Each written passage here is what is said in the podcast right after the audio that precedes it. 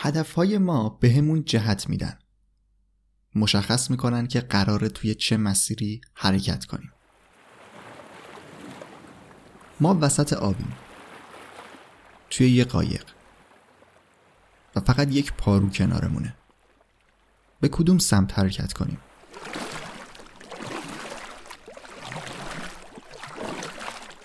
اگر هر چند دقیقه یک بار از چپ و راست پارو بزنیم به جایی نمی‌رسیم.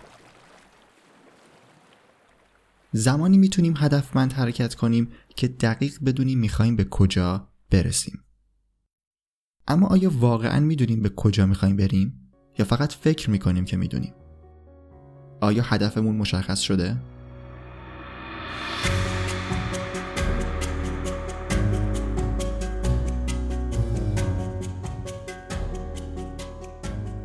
سلام من رضا توکلی و مرسی که به فوربو گوش می‌کنید.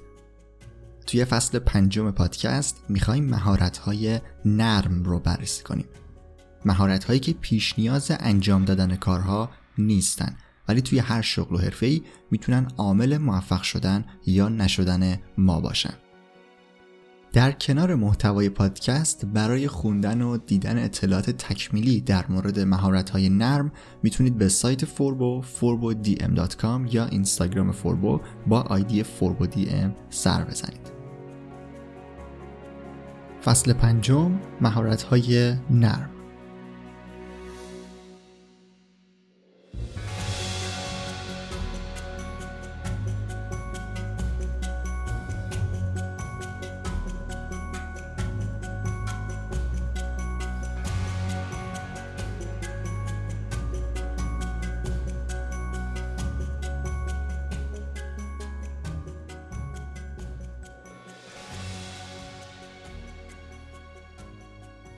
خب توی این قسمت دیگه می‌خوایم وارد شاخه های اصلی مهارت های نرم بشیم. توی قسمت قبلی قسمت 80 فوربو یه دور کامل شاخه های اصلی مهارت های نرم رو بررسی کردیم و به صورت کلی معرفیشون کردم و گفتم که از چه بخش هایی تشکیل میشن. اگر قسمت قبلی رو گوش ندادید که حتما پیشنهاد می‌کنم اون رو هم برید گوش بدید ولی یه دور سریع شاخه های اصلی رو دوباره همینجا می‌خوام معرفی بکنم. اولین شاخه که الان توی این قسمت هم با یکی از زیر شاخه هاش کار داریم خود مدیریتی یا مدیریت زمان بود. self management یا time management بعد ارتباطات یا communication رو داشتیم بعدش مهارت های میان فردی یا interpersonal بعد تطبیق پذیری یا انعطاف پذیری adaptability یا flexibility و بعد حل مسئله problem solving بعد کار گروهی teamwork بعد اخلاق کاری work ethic و در آخر هم رهبری یا همون leadership برای اولین شاخه مهارت های نرم سه تا زیر شاخه رو معرفی کردم. هدف گذاری goal setting برنامه ریزی planning و اولویت بندی prioritizing هدف گذاری اولین زیر شاخه بخش خود مدیریتی یا مدیریت زمان هست. اگر می‌خوایم کارهامون رو مدیریت کنیم و از زمانی که داریم درست استفاده کنیم باید توی اولین مرحله هدفهای خودمون رو مشخص کنیم. هدفهایی که ما داریم به صورت کلی توی دو تا دسته اصلی قرار می‌گیرن. هدفهای کاری و هدفهای شخصی. منظورم از کاری اون هدفهایی هست که مربوط به کسب و کار ما میشه. مربوط به شغل ما یا اون حرفه‌ای که ما توی اون مشغولیم. مثلا می‌خوایم سعی کنیم که کسب و کارمون رو گسترش بدیم. دانش کاریمون رو بالاتر ببریم. درآمدمون رو بیشتر کنیم. یا توی شغلی که داریم سال بعد پوزیشن بالاتری رو بتونیم بگیریم. خب همه اینا بستگی به این داره که ما چقدر بازدهی کاری داشتیم. برای اینکه بتونیم این خروجی رو دقیق اندازه بگیریم نیاز به هدف گذاری داریم. باید هدف همون مشخص باشن تا بتونیم ببینیم که کجای مسیر قرار داریم. به جز این هدفهای کاری یا حرفه‌ای هدفهای شخصی رو هم می‌تونیم کنار این هدف همون داشته باشیم. چون توی فوربو روی کردمون بیشتر کسب و کار و این چیزاست شاید کمتر بریم سراغ هدفهای شخصی. ولی بدونید که توی زندگی شخصی هم می‌تونیم به همون شکلی که توی کسب و کار و فضای شغلی هدف گذاری می‌کنیم هدف داشته باشیم. مثلا توی حوزه روابطی که داریم می‌تونیم هدف گذاری داشته باشیم. اگر می‌خوایم توی یک رابطه عاطفی پیشرفت کنیم می‌تونیم قشنگ براش هدف گذاری کنیم. یا توی یک رابطه خانوادگی دوستانه و چیزهای دیگه. هدفهای شخصیمون می‌تونن به سلامتی ما هم ارتباط پیدا کنن. کاهش وزن، افزایش وزن، ورزش کردن، رژیم گرفتن اینا هم جز مواردی هست که اگر واقعا می‌خوایم بهشون برسیم باید واسهشون وقت بذاریم و توی همین سیستم و فرایند هدف گذاری که می‌خوام معرفی کنم اونا رو جا بدیم. پس به صورت کلی ما می‌تونیم هدف هامون رو توی دو دسته اصلی کاری و شخصی قرار بدیم. زمانی که شما در مورد هدف گذاری جستجو می‌کنید به احتمال خیلی خیلی زیاد با یه چیزی به اسم روش هدف گذاری اسمارت روبرو میشید. اسمارت یه روش پذیرفته شده و رایجی توی بحث هدف گذاری هست که می‌تونه به هدفهای ما ساختار خوبی بده و اونا رو برامون واضح تر از اون چیزی که توی ذهنمون هستن بکنه. اما همه چیز به این روش خلاصه نمیشه. منم توی این قسمت این روش رو حتما معرفی می‌کنم. ولی قبل از اون باید ببینیم که هدف چیه. آیا ما اصلا اهدافمون رو می‌دونیم یا نه؟ این هدفهای کاری و شخصی که دستبندی کردم واقعی هستن یا نه؟ آیا ما می‌خوایم بهشون برسیم یا فقط فکر می‌کنیم که دوست داریم بهشون برسیم؟ یکم بیایم با خود هدف یا گل آشنا بشیم.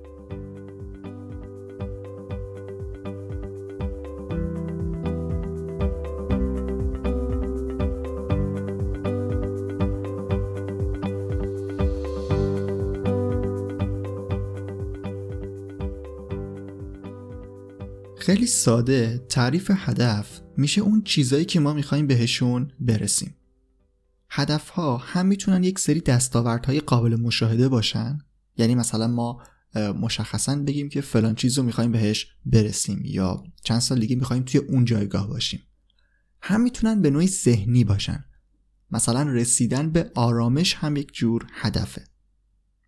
اما نکته که وجود داره اینه که ما باید واقعا اون چیزی که ازش به عنوان هدف یاد می‌کنیم رو بخوایم. خیلی وقتا ممکنه همینطوری در لحظه چیزی رو دوست داشته باشیم و بگیم که این هدف ماست و می‌خوایم بهش برسیم.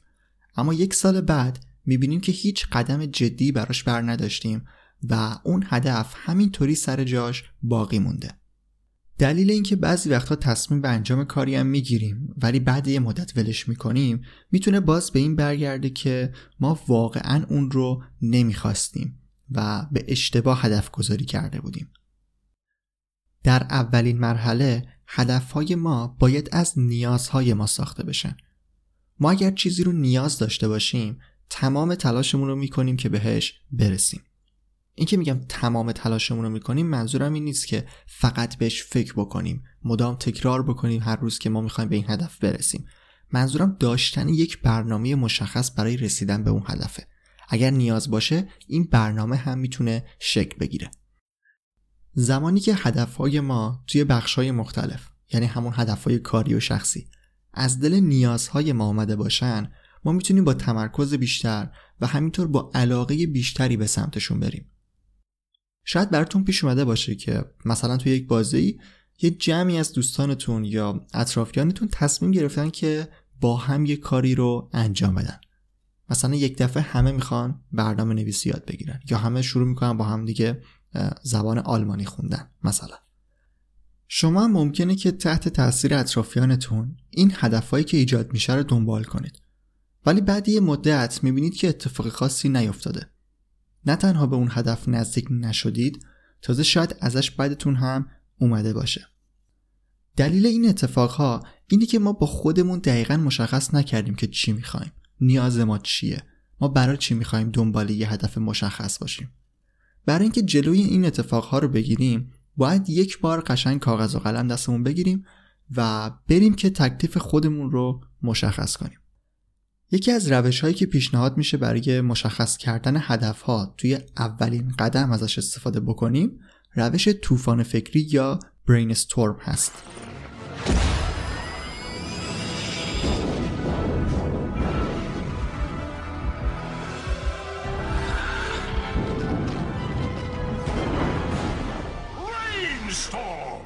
از این روش برای تصمیم گیری های مختلف توی کسب و کارها و جلسات هم استفاده میشه و باعث میشه که ایده های مختلف خیلی سریع دور مرور بشن.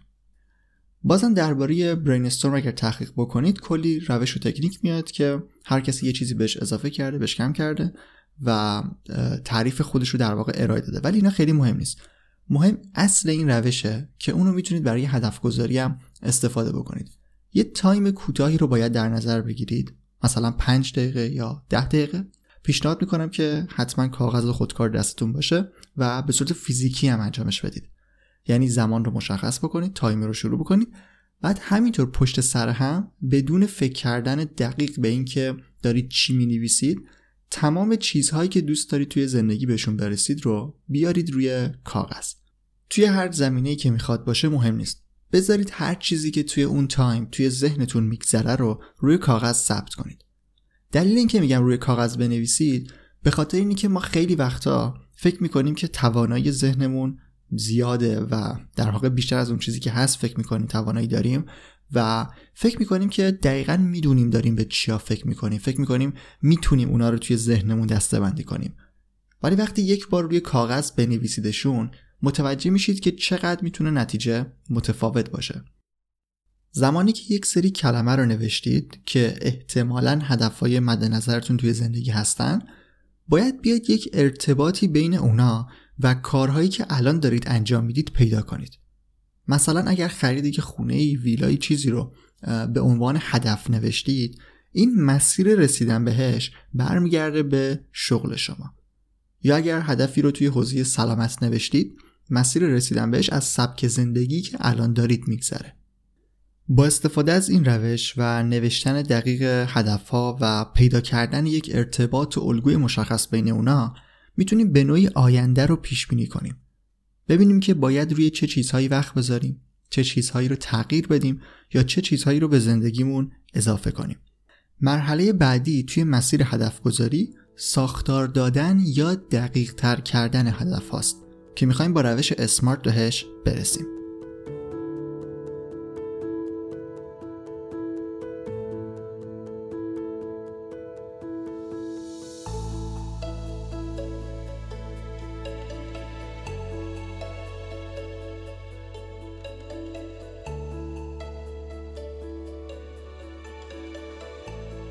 خب برای اینکه بتونیم هدف گذاری دقیق تری داشته باشیم می‌تونیم از روش هدف گذاری اسمارت استفاده کنیم.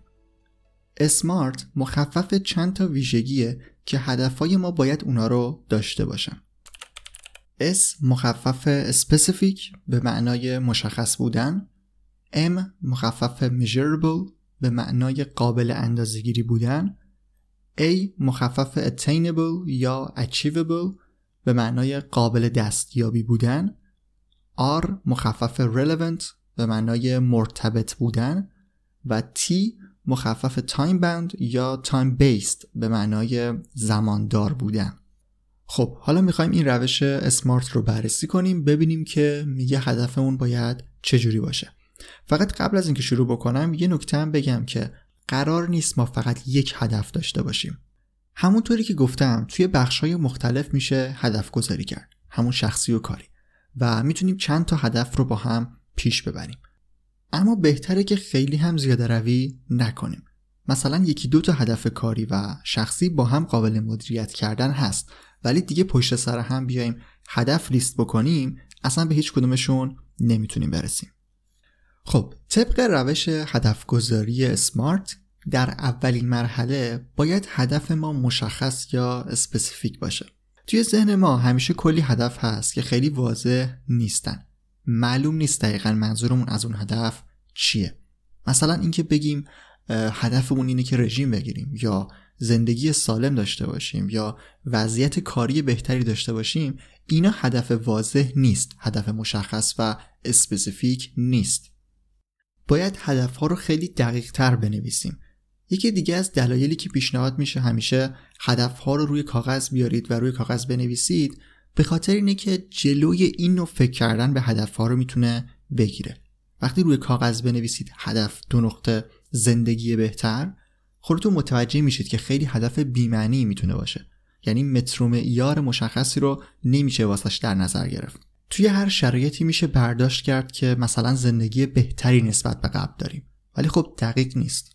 پس طبق روش اسمارت ما اول کار باید از بین اون هدفهایی که روی کاغذ نوشتیم باید یک الگویی یک ارتباطی بینشون پیدا کنیم و بعد اونا رو مشخص و دقیق بنویسیم. پس طبق روش اسمارت ما اول کار باید از بین اون هدفهایی که روی کاغذ نوشتیم یه الگوی یه ارتباطی بین هدفها پیدا کنیم و بعد اونا رو دقیق و مشخص بنویسیم. این شد S روش SMART مشخص بودن هدف. به جای وضعیت کاری بهتر باید بنویسیم که مثلا هدف اینه که سال دیگه توی یک position بالاتری باشیم یا درآمدمون رو باید بیشتر بکنیم. یا توی هدفهای شخصی به جای اینکه بنویسیم مثلا رژیم گرفتن و اینا باید مشخص بکنیم که چه نوع اندامی رو می‌خوایم. می‌خوایم لاغر کنیم می‌خوایم چاق کنیم و اینطوری. هر چقدر هدف مشخص تر باشه شما شانس بیشتری برای رسیدن بهش دارید. چون دقیقا می‌دونید که قراره به چه چیزی برسید و چه نتیجه یا دستاوردی رو می‌خواید به دست بیارید. این از S. ویژگی بعدی که هدفهای ما باید اون رو داشته باشن ویژگی قابل اندازهگیری بودنه. حرف M که مخفف measurable هست ویژگی مهمی توی این روش هدف گذاریه چون برای اینکه بتونیم هدفمون رو پیگیری کنیم و بدونیم که چقدر بهش نزدیک شدیم باید هدفمون طوری باشه که بتونیم اون رو اندازه بگیریم. مثلا اگر قرار وزن کم کنیم مشخص می‌کنیم که مثلا 10 کیلو می‌خوایم وزن کم کنیم. خب 10 کیلو کاهش وزن کاملا قابل اندازه گیریه ما می‌تونیم هر ماه بریم خودمون رو وزن کنیم ببینیم که چقدر به اون هدف اصلیه نزدیک شدیم. حتما هم لازم نیست که نتیجه اون هدفی که داریم توی هر ماه مشخص باشه. به صورت کلی منظور از قابل اندازه گیری بودن اینه که وقتی توی بازه زمانی که حالا جلوتر بهش اشاره می‌کنم به یه هدفی داشتیم نگاه می‌کردیم بتونیم متوجه بشیم که بهش رسیدیم یا نه. اگر هدف ما صرفا کاهش وزن باشه بگیم مثلا می‌خوایم وزن کم بکنیم بعد مثلا 6 ماه یا یک سال خودمون رو اگر وزن کردیم چه 10 گرم کم کرده باشیم چه 10 کیلو کاهش وزن داشتیم. ولی خب می‌دونیم که اصلا دقیق نیست. توی وضعیت کاری هم به همین صورته. مثلا می‌تونیم هدف بذاریم که می‌خوایم درآمدمون رو به نسبت سال پیش 30 درصد افزایش بدیم. کاری بکنیم که به 30 درصد افزایش برسه. حالا وقتی که به انتهای سال رسیدیم با توجه به عمل کردمون می‌تونیم ببینیم که آیا به این عدد رسیدیم یا نه. این میشه در مقابل هدف کلی افزایش درآمد که اصلا قابل اندازهگیری و دقیق نیست. پس تا اینجا ما هدفمون رو مشخص کردیم. مثلا افزایش درآمد. به جای اون هدف کلی وضعیت کاری بهتر. این شد S. بعد توی مرحله M مشخص کردیم که مثلا دنبال 30 درصد افزایش درآمد هستیم. الان هدف وضعیت کاری بهترمون هم دقیق شده هم قابل اندازه گیری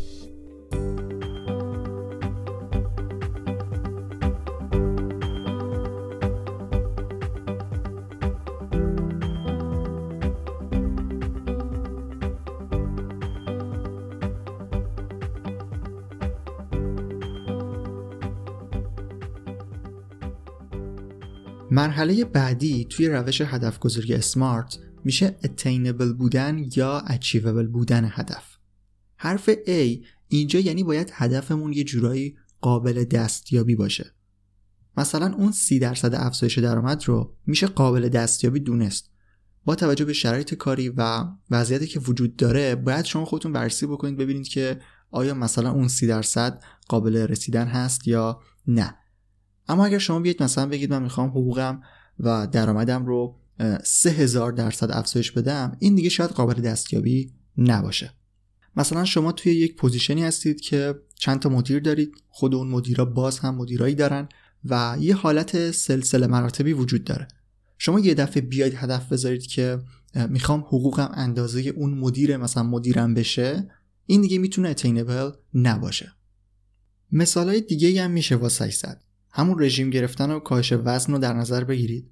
مثلا 10 کیلو کاهش وزن احتمالا قابل دستیابیه. ولی یه دفعه هدف بذارید که می‌خوام 30 کیلو وزن کم کنم اونم توی یه ماه یا مثلا سه ماه این دیگه یه هدف در دسترس نیست. به صورت کلی توی هدف گذاری خیلی خوبه که ما چالش برای خودمون تعیین کنیم. یعنی یه چیزی فراتر از انتظارمون رو به عنوان هدف مشخص کنیم. ولی باید حواسمون باشه که اگر خیلی غیر منطقی باشه دیگه اسمش هدف نمیشه و شاید بتونیم بهش بگیم آرزو. خب پس سومین بخش از این روش هدف گذاری هم شد قابل دستیابی بودن. حرف بعدی آر هست که مخفف relevant میشه و به معنای مرتبط بودنه مرتبط بودن هم یه side فردی داره هم یه side تخصصی. ببینید هدفی که می‌خواید تعیین کنید باید به شخص خود شما ارتباط داشته باشه. شما نمی‌تونید هدفی رو به خاطر کس دیگه ای انجام بدید. نمیگم غیر ممکنه ولی اون پیگیری هدف اون مسیر رسیدن به هدف می‌تونه براتون خیلی سخت و عذاب آور بشه. این میشه اون side شخصی یا فردیش. یعنی شما باید ببینید که آیا اون هدف برای خود شما ارزش ایجاد می‌کنه یا نه. اول قسمت یه مثال زدم که مثلا اطرافیانتون تصمیم می‌گیرن که با هم یه کاری بکنن یه هدفی رو دنبال کنن. بعد شما هم میرید همون کار رو انجام می‌دید. این نوع هدف ها دقیقا مثال هدف های غیر مرتبطه یعنی توی این سیستم هدف گذاری رد میشن. شما باید به خاطر خودتون و چیزهایی که دنبالش هستید همون نیازهاتون هدف تعیین کنید.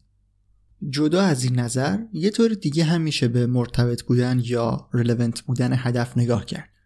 اینکه آیا هدف شما در حوزه تخصص و توانایی هاتون هست یا نه؟ پیدا کردن الگوها و ربط دادن هدفها که توی محله طوفان فکری بهش اشاره کردم یه ارتباطی با این بخش پیدا می‌کنه. هدف شما علاوه بر اینکه باید کاملا متناسب با شرایط خودتون باشه باید طوری هم باشه که برای رسیدن بهش مسیر خیلی عجیب و غریبی رو طی نکنید. منظورم اینه که هدف نباید به شکلی باشه که شما رو از مسیری که دارید توش طی می‌کنید خیلی منحرفتون بکنه. مثال خیلی اکستریمش اینطوری میشه که مثلا شما توی یک شهر خشک و بیابونی زندگی می‌کنید بعد بیاید هدف بذارید که مثلا اسکی رو یخ یاد بگیرید. خب این هدف تیک بخش رلوونت بودن رو نمی‌گیره. لزوما موقعیت جغرافیایی منظورم نیست. اینو خودتون باید تعمین بدید به شرایط مختلف. مثلا شما شاید یک مشکل جدی پزشکی داشته باشید و بخواید هدف گذاری کنید که یه ورزشی رو به صورت حرفه‌ای دنبال کنید. خب این از حوزه توانایی شما خارجه و هدف مرتبطی با توجه به شرایط و وضعیتتون نیست. پس به صورت کلی توی این بخش R باید حواسمون به مرتبط بودن هدفها هم باشه. آخرین حرف توی این روش هدف گذاری هم میشه T که مربوط به زمان بندی هدفمون میشه. time bound یا time based یعنی اینکه هدف ما باید زماندار باشه. همینطوری نمی‌تونیم یه هدفی رو مشخص کنیم و بگیم که می‌خوایم بهش برسیم. دقیقا باید مشخص بشه که توی چه بازه زمانی می‌خوایم به اون هدف برسیم. مثل اون حرف اول یعنی حرف S که به معنای مشخص بودن بود این بخشم خیلی می‌تونه کمک بکنه که شما بهتر توی مسیر رسیدن به هدف قرار بگیرید. مثلا توی همون مثالی که گفتم اگر قرار درآمدتون رو سی درصد بیشتر کنید باید دقیقا بدونید که این سی درصد افزایش رو برای چه زمانی می‌خواید. شاید اگر هیچ کاری هم نکنید دو سه سال بعد این افزایش خودش صورت بگیره. ولی دیگه شما باعثش نشدید. اگر هدف دارید باید بدونید که توی چه زمانی می‌خواید بهش برسید. وقتی زمانی برای پایان اون هدف تعیین بکنید می‌تونید انگیزتون رو برای رسیدن بهش بیشتر کنید. وقتی خودتون رو آخر یه بازه زمانی بتونید تصور کنید با اون هدف سختی رسیدن به هدفتون می‌تونه کمتر بشه. پس به صورت کلی هدفهایی که تعیین می‌کنید باید زماندار باشن. حتما چیزایی مثل هدفهای کوتاه مدت، میان مدت و بلند مدت رو شنیدید. دقیقا توی هدف گذاریتون باید همچین روی کردی نسبت به زمان داشته باشید. یعنی تعیین کنید که این هدف رو من برای یک سال آینده مثلا دارم تعیین می‌کنم. این یکی رو برای 6 ماه آینده و به همین صورت بقیه هدف ها اینطوری می‌تونید برنامه ریزی دقیق تری برای هدفاتون داشته باشید.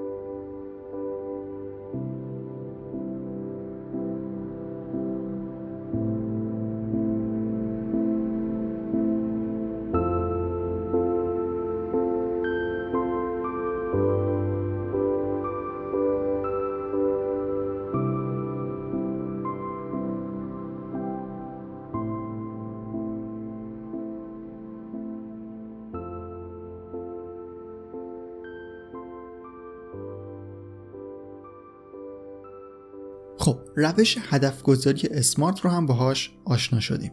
هدفهایی که می‌خوایم اونا رو تعیین کنیم باید مشخص و دقیق باشن. S باید قابل اندازهگیری باشن.